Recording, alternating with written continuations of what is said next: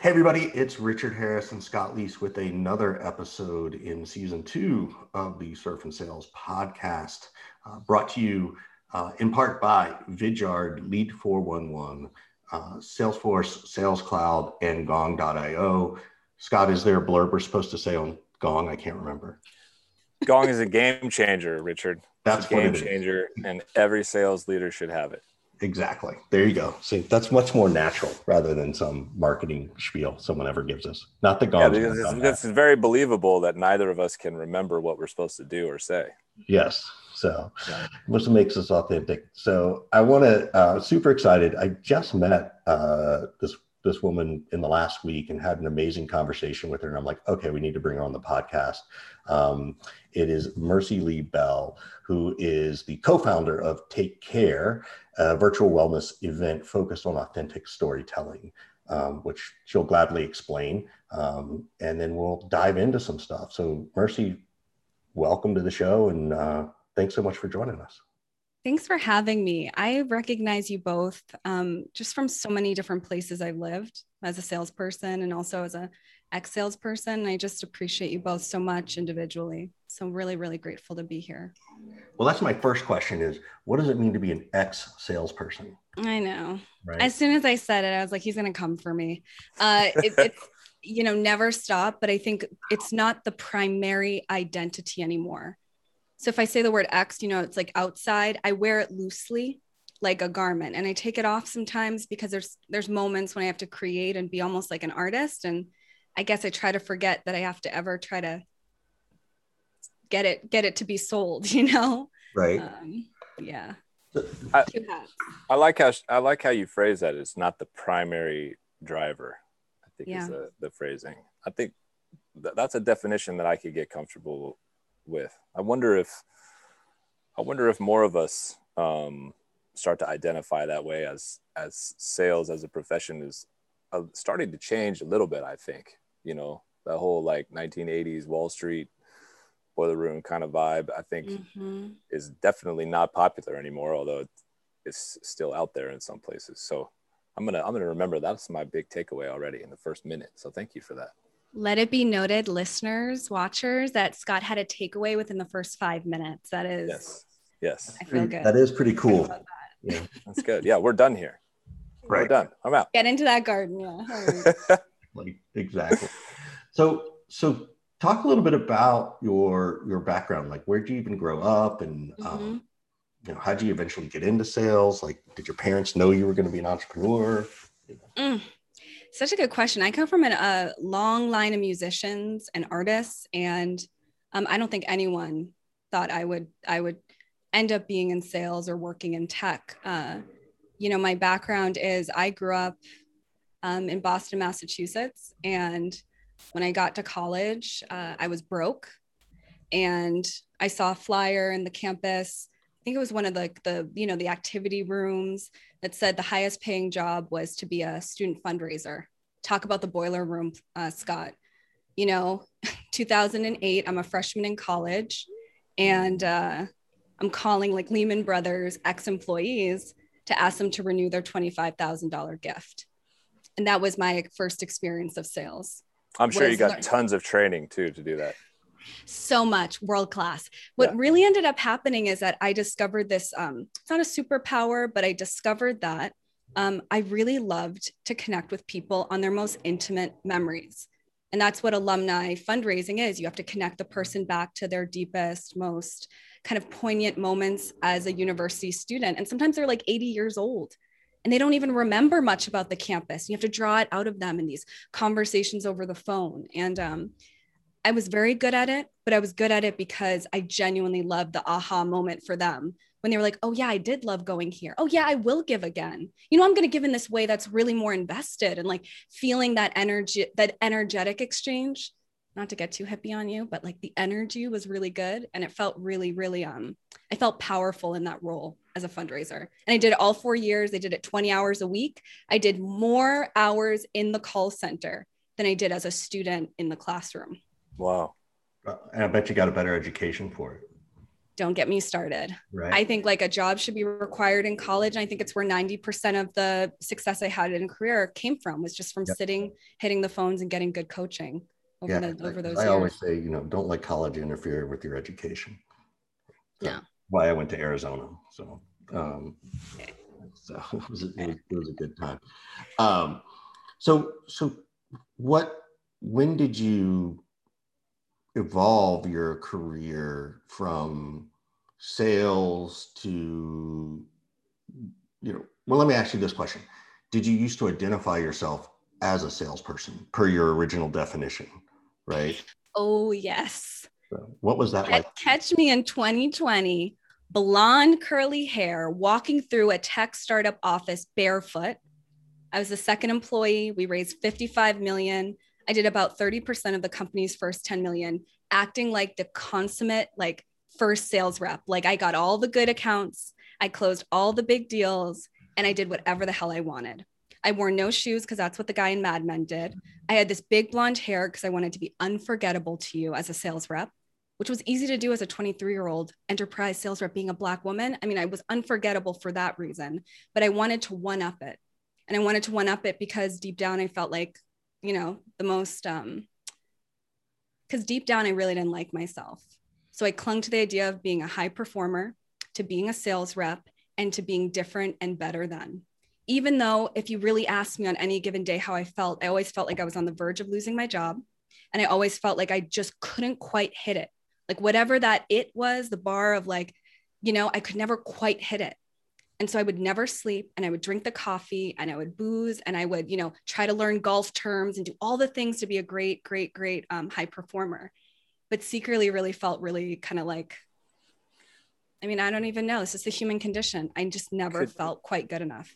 You, you mentioned you couldn't quite hit it. Is that because you were raising the bar on yourself or because others were raising the bar on you?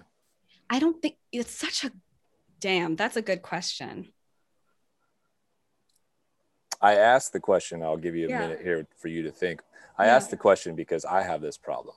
Mm. Um, I don't do well when people raise the bar on me because I'm already raising the bar so high on myself all the time. Mm. I'm like, I don't get off me. I don't need you mm. to tell me I got to do more. I'm already fucking trying to do more. Yeah. I'm, al- I'm already two steps ahead of you. And the second piece of that that I resonated with as well is I really struggle with uh, disconnecting my productivity from my self-worth big time and as you were talking and saying you know i was doing all this i was a high achiever i wanted to stand out this i wanted to be known and you but you weren't happy i'm thinking to myself i'm thinking oh yeah because i'm only as good as how good i'm doing because that, that that's how i think and 100%. i struggle with that even now so that's 100%. where the question question came from i mean i i would just nod to everything you said richard for you particularly early um, think about also like really early in our careers like or those early 20s or th- in, in, into the 30s what was sort of your feeling about everything? Oh i would say the same thing. Like i would i was only connected to my work self. I um you know i think scott knows this. I went by ricky at the time but there were there was there Stop. was yeah. You were ricky? Oh yeah for a long time. Are so. you still ricky with anyone Oh, only when he pisses me off, then I say Ricky. but it doesn't. Yes, so I am. I am still Ricky with all my friends from from high school and college. Um, so, uh, but but there was only work Ricky. There was no personal me. Um, I didn't know how to to be that person. I had no social skills. My entire social life evolved around my work life. So I never sort of created enough outside interest in myself. And i you know all along i mean i've talked about this openly i've, I've shared with you mercy is that you know all along i was depressed every step of the way um, but i was functional. Because i was a functional depressed person. Um, and so you know I, I, I you know i can identify with i didn't like who i was. So i was clinging to my career because i didn't like who i was um, which i think is sort of what you said. Um, so, it, but you said this was all in 2020. Is that when you said this was your? Sorry, 2012. I am. I'm 30. Okay. I'm 30 now. Yeah. Um, my career in sales started as soon as I graduated from that fundraising job. uh, as a as an undergrad, I went straight into a startup, and it was right in Palo Alto. Right. Right in like a real estate office. You know, was, we were just like this, just classic. You know, a few engineers and a really junior person who didn't know any business jargon. Right. So, so when did you have this epiphany of, you know what, I don't like myself. I don't like who I've let myself become. Um, like, was what was that moment for you? Mm. You know, I often share this one story. First off, understanding I don't really like myself uh, would take much, much longer. It was just this feeling like not everything's right in the world. And I didn't realize what wasn't right was I didn't feel right. So it wasn't that I walked around with low self esteem. If anything, I acted like I had real confidence and I would preach self love. And I did a yoga teacher training and I led the healthy habits challenges at our office. You know, nobody would have known I didn't like myself. I bought really nice skin creams. I went on vacations. I had a, a pop in Instagram. And so no one could tell, and I couldn't tell. That's how good of a liar I was. You know, I always say like real dishonesty is also starts with self. I didn't know I didn't like myself. Oh, I agree. I agree. right. So uh, damn like and finding out i was depressed as well richard years later i'm like but i always got things done yeah that's not a prerequisite what was what was the moment like what was the was it right. yeah. yeah well coming out of techcrunch 2000 and want to say 15 uh, I had been on the booth like for three days straight. Johnnie Walker was sponsoring uh, something in the center. So I'd been drinking for three days straight and I had these really high heels on, which again, like never wear heels again. Uh, but at the time, I remember being so tired, I could barely see straight. And I could feel on the backs of my heels in these, um, you know, coming out of the convention center, could feel that I had blisters that had opened. And I'm, and I'm telling you this like raw because I want you to really feel this. I um, I was so tired I could barely stand, and my feet were bleeding. And when someone came over to me and said, Hey, Mercy, you want to come on the party trolley? You want to come on the party bus? We're going to do the rounds through San Francisco one more time. We're going to stop at Pinterest. Come on, you should come. It was as if someone had tied an invisible cord around my waist and pulled me onto that party trolley. Like I had no choice. My desire to be validated, to be seen, to be good enough, my desire to just like um, be a part of anything at all was so great that I actually couldn't even make a decision for myself, which was that I needed to sleep and I needed to take off my shoes. And, um, you know, that was one of the first moments I realized that I had a drinking problem, which no one had told me about. Because again, like the depression, just because I'm productive doesn't mean I'm not depressed. Just because I can hold my liquor and don't make a fool of myself, I don't even know if that's true, doesn't mean I might not have a drinking problem and I'm laughing about it. It's not that funny. You know, I could have died many times, um, I think, from the way I drink. But all of that to say, I got on the party trolley. And when I woke up the next day, I conceded to my innermost self that something was wrong with me. Not with me, like fundamentally, but something was off with how I was living. Because in no world after that convention should I have not gone to bed. Um, and I always share that story. So, you know, it's a, it's a big one for me, a big, it was a big light bulb. Um, yeah. yeah. How did you take the first step towards a different path? Like, do you remember? Oh yeah. Don't you? I don't know how. You, I'd love to get your thoughts on this. I always feel like it's a million little moments that lead up to the change. It's like the cold mm-hmm. course correct. Like even just 0.5 percent sends me off in a totally different direction. You know, I quit sales suddenly, somewhat, that that following year, and went back home, back east. But to do what? To do what? I don't want to tell you. That's fine. You don't. You don't. You no, it's it's to. funny. But I mean, you pivoted. Just, you. Yeah. I'm trying to get at like the pivot yeah. from sales so to, to. I joined the family business. Um, I joined a family business for about a year. Why is that? I, why is why is that corny? That doesn't sound corny. That sounds like a strategically wise decision. And healthy. Make, make a healthy decision to pivot from what was no yeah. longer serving you into a transitionary period that served some purpose. Yep. Which eventually has led you to kind of where you are now. I like you saying that. Um, and I so appreciate it. Uh, it was a little bit one of those things where you know, I, I became a yoga teacher. I put on a new hat, trying to be sort of like, you know, positive mindset, all good. And uh, my brother's a celebrity massage therapist, so we I was over there with him building out this wellness business, and I still hadn't addressed so many of the issues. So it's not so much the family business part; it's this idea of like you know joining in on something but not really living it, and that's what I did for about um, about a year. And then slowly but surely went back into sales as a consultant and a data scientist and now here doing whatever i'm doing. Well why don't you talk to us about what you're doing right now? I i've never i've never heard of it before sure. um and we've never never met before so give me the give me the lowdown talk to me about about take care and what it is you do and cool. that kind of stuff yeah, well, um, you know, the whole the whole point of Take Care was to build a virtual space during the pandemic where people could get honest about what they've been through. Um, I think I, we start to take it for granted when we do it for ourselves and with the people we're closest to. But I know a lot of people in the pandemic forget that they're not alone in anything related to mental health, anything related to the wellness journey, chronic illness, grief and loss, the joys and the tribulations of parenting, all of it.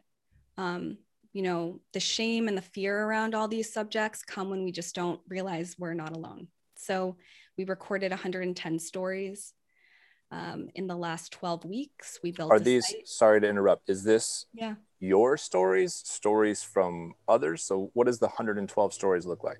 Yeah, we gathered stories from about 80 leaders across industries, experts, authors, and everyday people. Um, they all committed a story without any prompt other than tell us something specific from your wellness journey. And that's how we built the story bank, so to speak. And Take Care is a 30 day experience of all those stories. We built a virtual environment, a house.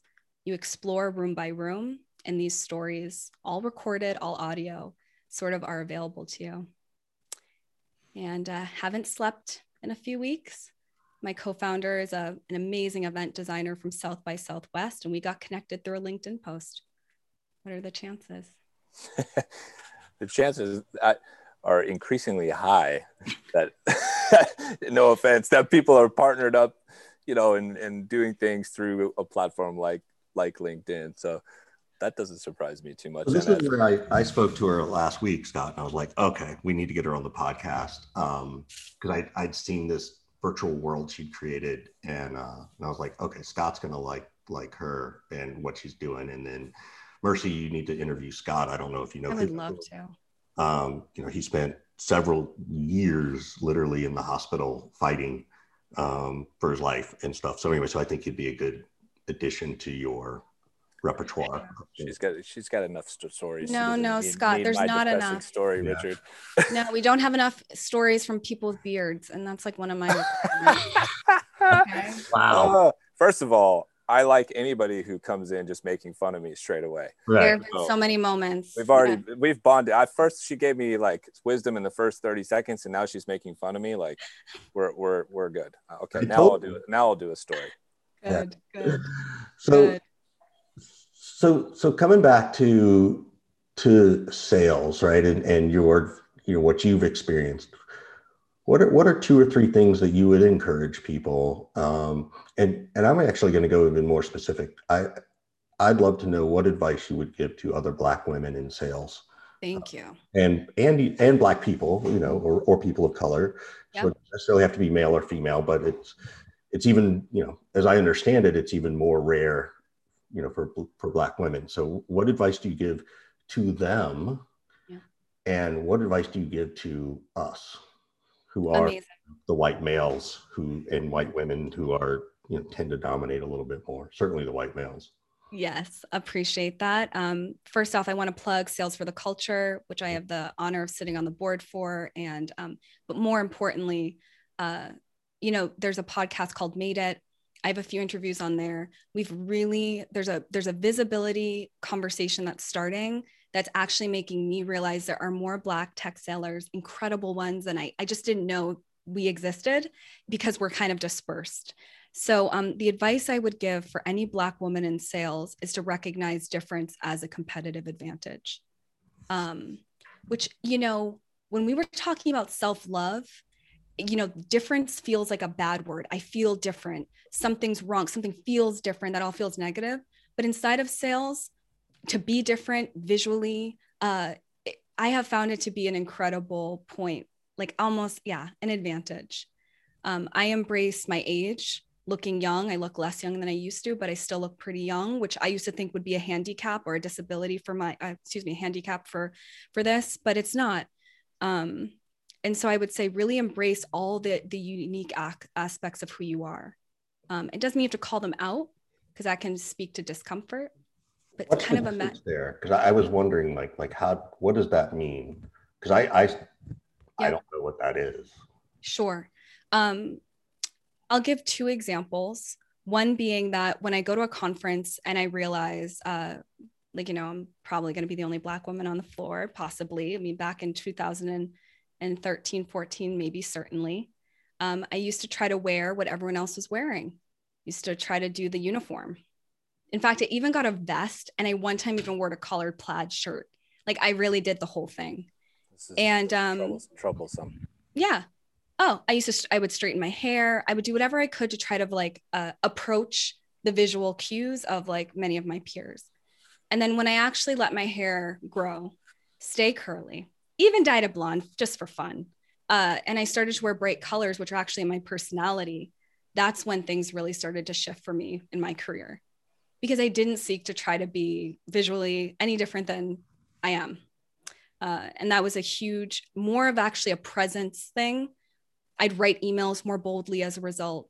I'd walk into meetings, even if someone said, Are we waiting on anyone else? If I get that one more time, Are we waiting on anyone else? No, just me. And I'm going to sell Expedia and do the largest mobile marketing deal for Yahoo. I'm going to do it all as a Black woman, proudly in her 20s, and do it without any sort of um, chip on my shoulder because I'm so grateful to look this way and to be this way and to be who I am. I don't need to prove anything to you. I just am going to be me. And the energy of that when there's no trying to like, you know, it's amazing. It's it's magnetic. How do, you, how do you do that without without the chip on your shoulder? I this I tell me. I yeah. have had it. I have had a chip on my shoulder forever. With that beard, and, yeah, and still do, and still do. And I, in my head, I've told myself the narrative that um, it's given me a competitive you know advantage. I don't i don't know that i think it is maybe a competitive advantage but i also know that it's probably somewhere inside of me like not super healthy. Yeah. So how did you how did you go about that shift from not having the chip on your shoulder and more just being incredibly proud of who you are Oof.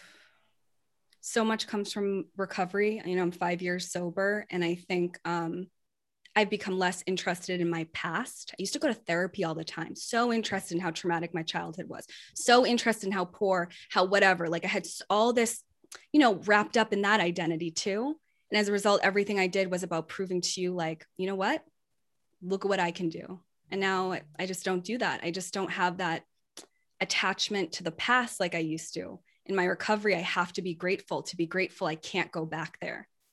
I will drink and I will use drugs if I am not in a state of gratitude. And I'm one of those. I'm not one of those who's like, you know, I just drink a little too much. Like, given the opportunity to get into resentment and self pity, I'm off. Like, like, there's just no, there's no hope. So, I live in gratitude, which requires a present moment awareness and some future curiosity. And from that, I can't identify with my past.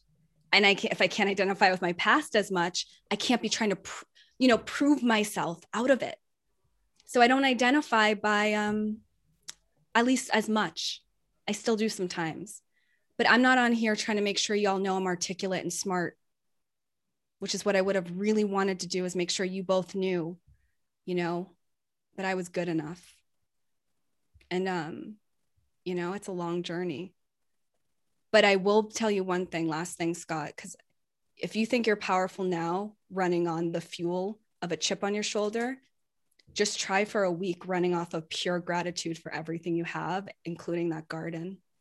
And I think I don't know. My experience has been yeah. I have twice as much energy.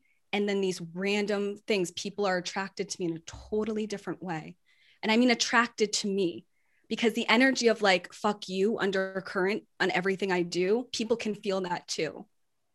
Yeah, Scott, we can feel that. I don't get it from you personally, but I'm sure. That's because you, if you don't get it from me personally, there's two reasons. Um, number one, you know, as Richard alluded to, I don't think you spend four years fighting for your life um, and come out the other side of that unchanged. And and I've been incredibly grateful to be sitting here and breathing this air, let alone get an opportunity to be a salesperson, let alone get an opportunity to be a VP of sales and all the whatever else, everything else that I've I've done. So I have that gratitude and appreciation um, for sure. And then, you know, in terms of the recovery kind of journey, I mean, through my illness, I got addicted to opioids. And, and so, you know, having to kick off of that and, and knowing myself when certain moments of pain come up, real or imagined, physical or mental, my my default is always like, well, I can numb that shit quick. I can numb it quick. I don't have to feel that. and my brain still goes there. That's 17 years later. Now my brain still goes there. But the undercurrent is is is there. It's not with humanity. It's not with people that I interact with. It's with very specific people from my past. So I, I, this is not a. I have not perfected this at all, which is why I asked the question and I'm, I'm not trying to assume that you have perfected it, but the way that you articulated it, you know, just spoke to me and, and made me think, well, shit, I, I, there's something to be learned here, you know, from that that I haven't quite figured out yet. That's all. That, that that's maybe why you don't get that sense, but it's in there. And, and if I get poked by the wrong people often enough, Richard knows, you know, Richard's face is like, yeah, yeah we yeah, know this. You know, the the Sicilian in me comes out quick, you know. It, yeah, it, sometimes it does though. I think you've gotten better, Scott. At you know what? I'm just going to walk away from that conversation. Right. Well, a little, a little, a little bit of that is age and maturity, and right. A lot, a lot of it is probably just, you know, I no longer, I just don't care anymore. I don't mm-hmm. care to have an argument. I don't care mm-hmm. about being right. I'm just not. I'm just not interested. I also it's interesting too, like because I, you know, now that I know both of you, you you have this similar take. You know, Scott was also a professional athlete, so that level of chip on the shoulder is a little. I don't know if it's any different. Maybe it is the same. I don't know. I never I never had it quite like Scott. Um, you know, and I and I've said, you know, he hates losing more than he likes winning, right? Mm-hmm. And so that drives him, you know, with passion to do things. Um, and I, and I know a lot of people in sales like I, I think you know they hate losing more than they like winning and uh so so it's just interesting to, to me to see all those pieces so um you know what do you do for fun like what's your you know you're you're working crazy hours right you're no longer drinking and caffeinating maybe you're still caffeinating i don't know but there it is what do you she's proud about it too as you as and i'm like I'm a chronic hydrator. I have so many glasses. I think this is part of the ism yeah. for me is like one is never enough. I mean, literally just with water and like electrolytes. got empty cups everywhere. To your point, like you weren't living a life, which is kind of how I was at one point. You know, you know, what did you decide to take up? Are you are you still doing your yoga stuff? Or are you still doing, you know, what is your what's your hobby that you love? I I'm a reader um, I read, I try to read a book a week and not like nothing smart. I don't read nonfiction, pure science fiction, pure like, you know, magic and dragons and things that would like make you both think differently of me because, um, you know, my brain can't live all the time in the real world and yeah. I can't escape the way I used to because it will kill me. Right. So I, I try to use books and movies um, to get outside of myself and to imagine a, a, a different way and I get inspiration all the time from books and movies and music. Um, and so, yeah, that's really you know, my what, hobby. What's super interesting to me about that is um, mm. a while back somebody asked me like what what's your favorite books to read and i say anything except business books i hmm. don't it's too hard for me to sit there in this like seriousness and intellectualness of, of, of hundreds of pages of all this stuff. I could read, I don't know what, you know, books you're thinking of, but like I read the entire Ender's Game series. There's like ah. nine, there's like nine books. I read favorite. them all. I read them all in the hospital when I was sick. Right. And I could go back, I could go back and look through those books and apply all sorts of things to sales, to leadership, to entrepreneurship for sure. So I get inspiration from those things. So somebody said to me, What's the best sales book you ever read? I said, Not a sales book. And I think it's underrated. And, and you know, I think a listener might hear the first part of your answer, which was, I try to read a book a week and immediately be like, Oh, fuck off. Yeah. yeah I cannot yeah. read a book a week.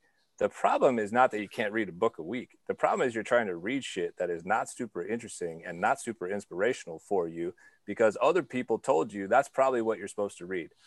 No.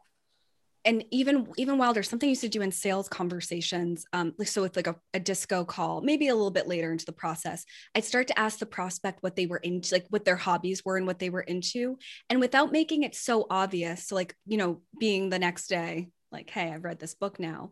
I would try to mirror their interests and their hobbies through my reading. And I would find um, one empathy for the prospect. Uh, I would find something I didn't know. I'd get interested, curious about them and what they liked. And um, I still do that to this day. I ask people, what are you reading? I try, if I'm becoming friends, I try to read that book or read something in the genre because I think what we consume is who we are. I really believe that. I watch a lot, a lot of crime docs. So you better be worried about me showing up with a machete or something. Um, but have you all seen Son of Sam? Wait, we need to talk about it if you have. Have you seen this new Netflix documentary? I have not seen it. I have yet. not seen that one, no, but I've, I've seen it and I'm kind of wondering if I should see it or not. So I feel her, like we're- her expression sound it looks like we should re- you should watch this. You should I think in. you should watch it. It's really I love the dark side of human psychology and how we work and what we do and it's real dark. Yeah, that's exactly where I need to go.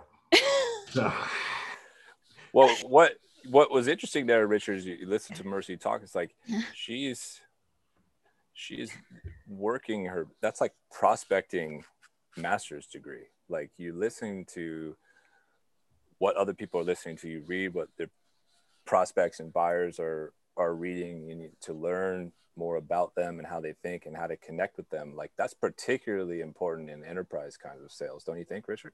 Yeah, I do. I do. And it's, you know, again, it's back to that personalization and versus personalization of, of sales.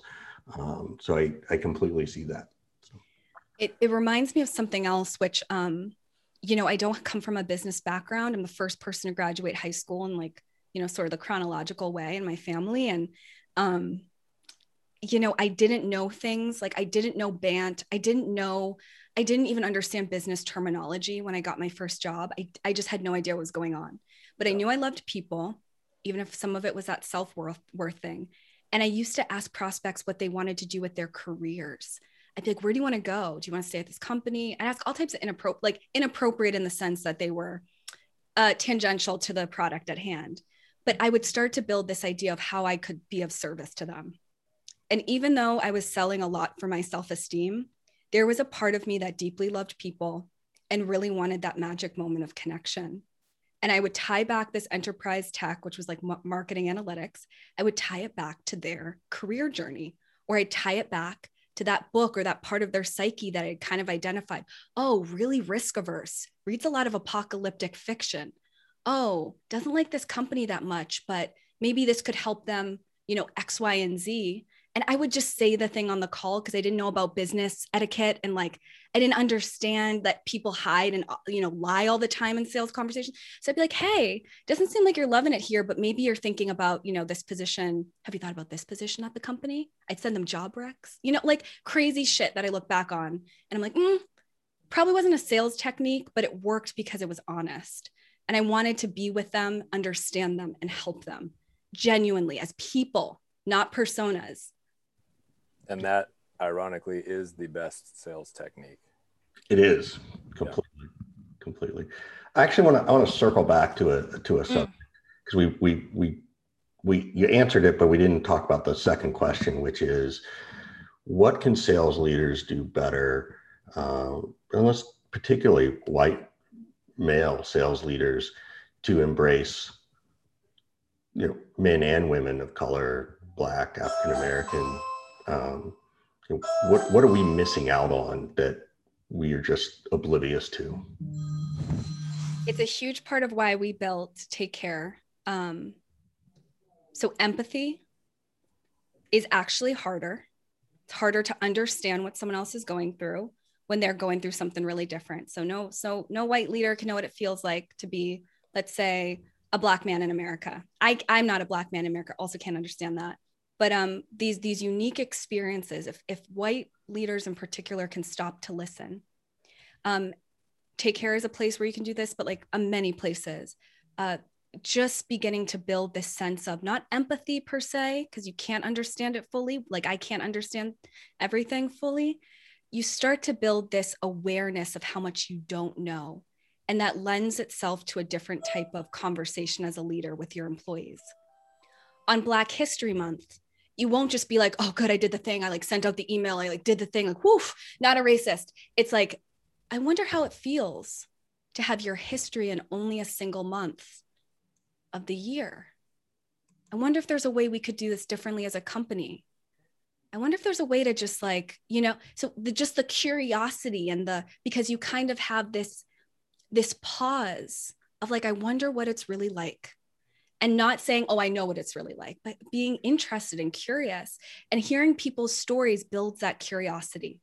So, like, there's so much literature and books, but like talking to actual people of color on your floor, like, no bullshit. What's really going on for you? And it's really hard to make a safer, safe enough space for them to answer you honestly. So then go one degree out, you know, um, and and get resources. Like, it's so hard uh, to understand the complexity of being black in the workplace, and there's not one way it looks. But I will just tell you when I walked into some of my sales environments, the number of times when I closed a deal, they would play a hip hop song for me, but they would play the rock song for my counterpart.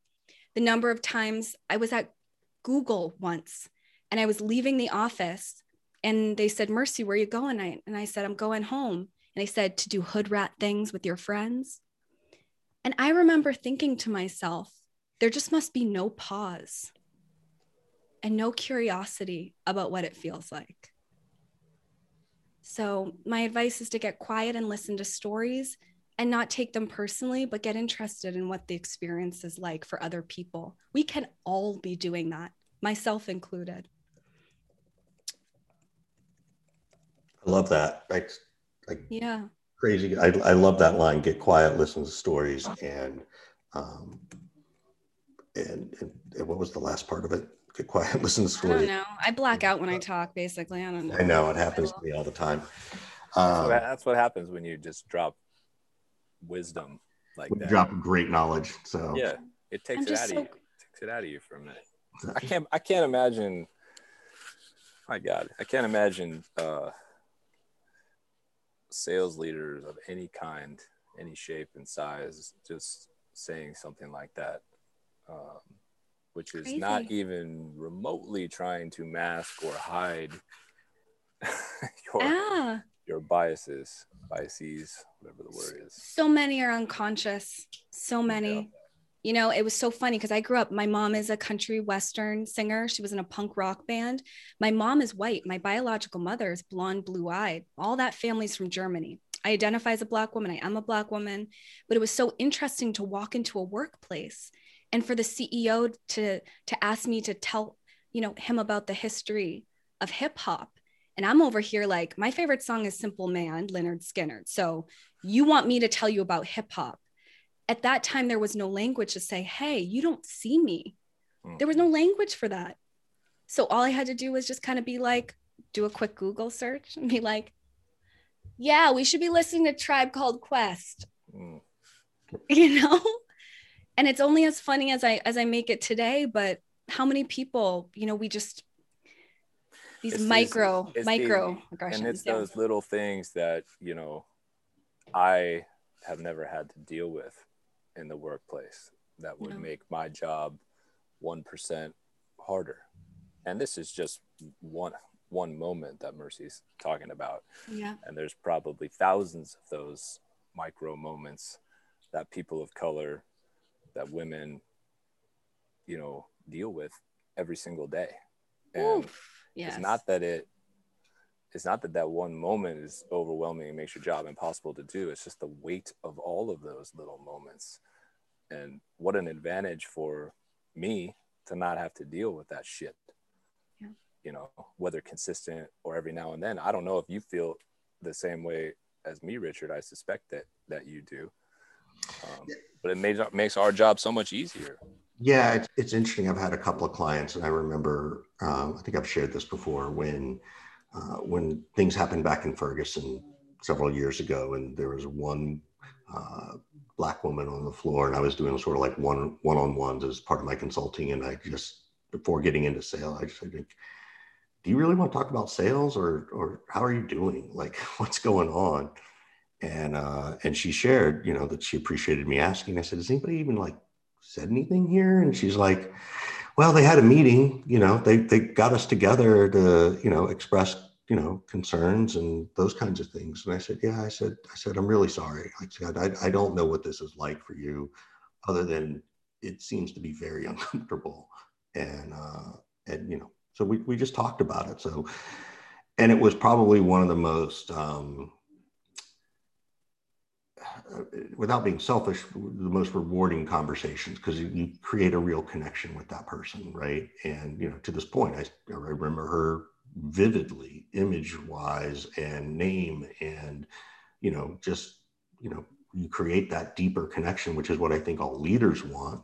And I know salespeople want. I know not even salespeople, but everybody wants that connection with the leader. And I think well, it, we've all experienced it how we work when the thing on the line is um, family.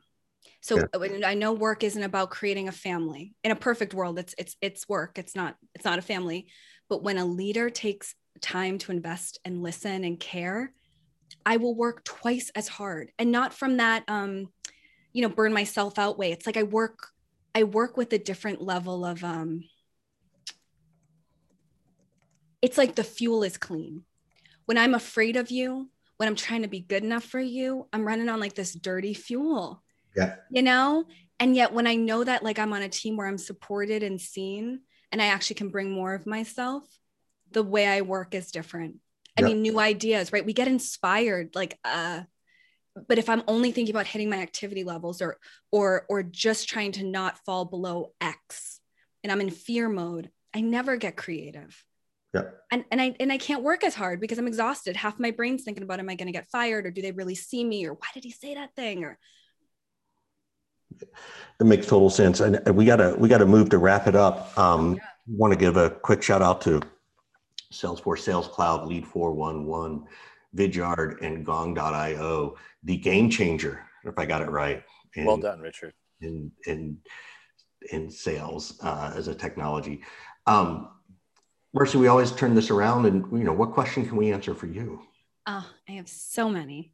Uh, but I want to I want to choose one that's top of mind. What's the part of yourself that you, you're both quite visible on the internets? Um, what's the part of yourself that is least visible? Least visible. Hmm. That's easy for me. That's what? Chin? That's easy for me. what's the, what's that, Scott? My physical pain. Nobody nobody knows, you know. You don't this is not this is not mental and it's not emotional, it's physical pain. Um yeah, I, I went through I've been through nine surgeries, uh, four major abdominal surgeries, two life-saving abdominal surgeries. I have no large intestine.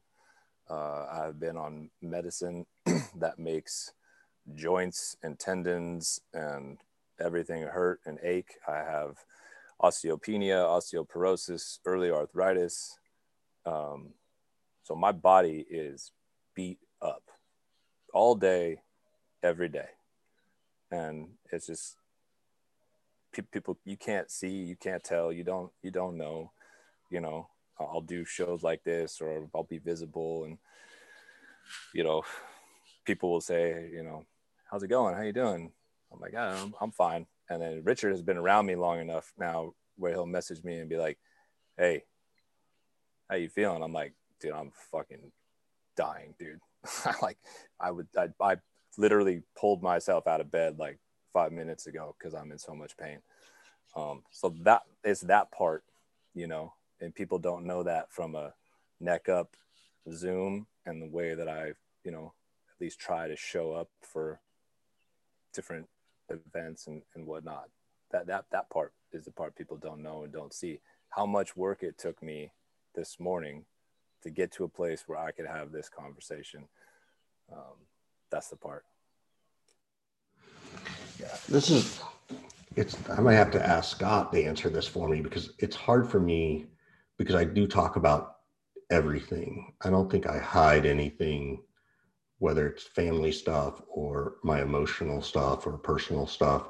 I think that um, I think the probably the, the thing I hide the most is um, how much joy I feel inside. Not that I not that I don't have excitement and those kinds of things, but I'm because I talk so much about mental health, people are always asking me about it, and and I'm I'm not done with my journey, um, but I'm I think I'm through the hardest parts of it, and and so I have to sort of be mindful when I'm talking to people who who ask me, well, how are you doing? Um, how I answer that. Like I'm, I'm a little more surface about, oh, work is good, the family's good, life is good. I can't complain. I'm very blessed. You know, nobody got sick. Sort of those things um, because I'm afraid that uh, that I'll just sound like an asshole. Like you know, wow, the world is great, everything's fantastic, and I and I and I'm also very conscious too of like what's happening socially and politically in the world right now.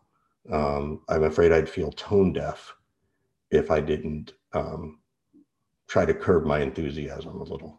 So I don't know, Scott. What do you does that seem accurate of me? Yeah, I think that's pretty accurate. I, I was gonna, if you made me answer for you, I would say you hide how good you are at sales. To be honest with you, I, well, I don't even think I don't even think I know I'm hiding it because I don't think I am. I think that's yeah. barely well, true. I, I, think that's the un the unspoken piece is how fucking good you are at, at what you do. You don't yeah. you don't ever talk about uh, your wins or you know brag or boast. Not even really to me and like this is a safe place like you should be every time you close a deal you should be you know shoot me a message that says i just did this i just did that yeah. because I, you know I, I think i think everybody deserves to have one of those kind of safe places but i think the world doesn't know how good you are at at selling and training coaching and developing and uh, i think that's the part that you hide a little bit and because you're so open and talking about all these other challenges i don't think they necessarily know how good you are at all. Yeah, I'm not comfortable talking about myself that way. That's for sure. That's yeah. for sure. I also don't tell you, Scott, because then you're going to one up me. well, he's like, you're not wrong. It's probably wrong. truth. That's probably factual. Yeah. But, but here's what this is why I'm always so conscious of I, I don't play on LinkedIn. Okay. I don't play on the internet much. I don't go out there. I don't have a brand. Um, one of my greatest fears is getting caught in my own narrative so, um, you know, Scott, you've got the hero's journey, right? For so many, it's like, was there, now here. Oh, can see my up here. And how do you also then go back and explain, well, I wake up every fucking day down here, every day, and I have to pull myself back up to your here physically, mentally. And I know the emotional and spiritual, might I say, a journey with chronic pain and illness. Oh, okay. Uh, well, Richard, like you got a whole story down here but also your the facts on the ground is you're killing it and life is amazing. So I just feel like my great I'm just putting out here one thing. I am afraid to have any sort of to be known of for anything because then I'm afraid it's like a, a little bit like a trap. Yeah, it's this is a whole other conversation we could go into. Yeah, we'll do that another day. Right part two of the podcast. The trap, yeah. part two. Yes. Yeah. Anyway, we, we do need to wrap it up, but All Mercy, right. thank you so much for for coming on on short notice and uh, awesome, awesome conversation, and, and thanks for all the education and wisdom. Yeah, for sure. Thank you so much. It's wonderful to meet you, Mercy. So good to meet you both. Thanks for having me. Bye, everybody.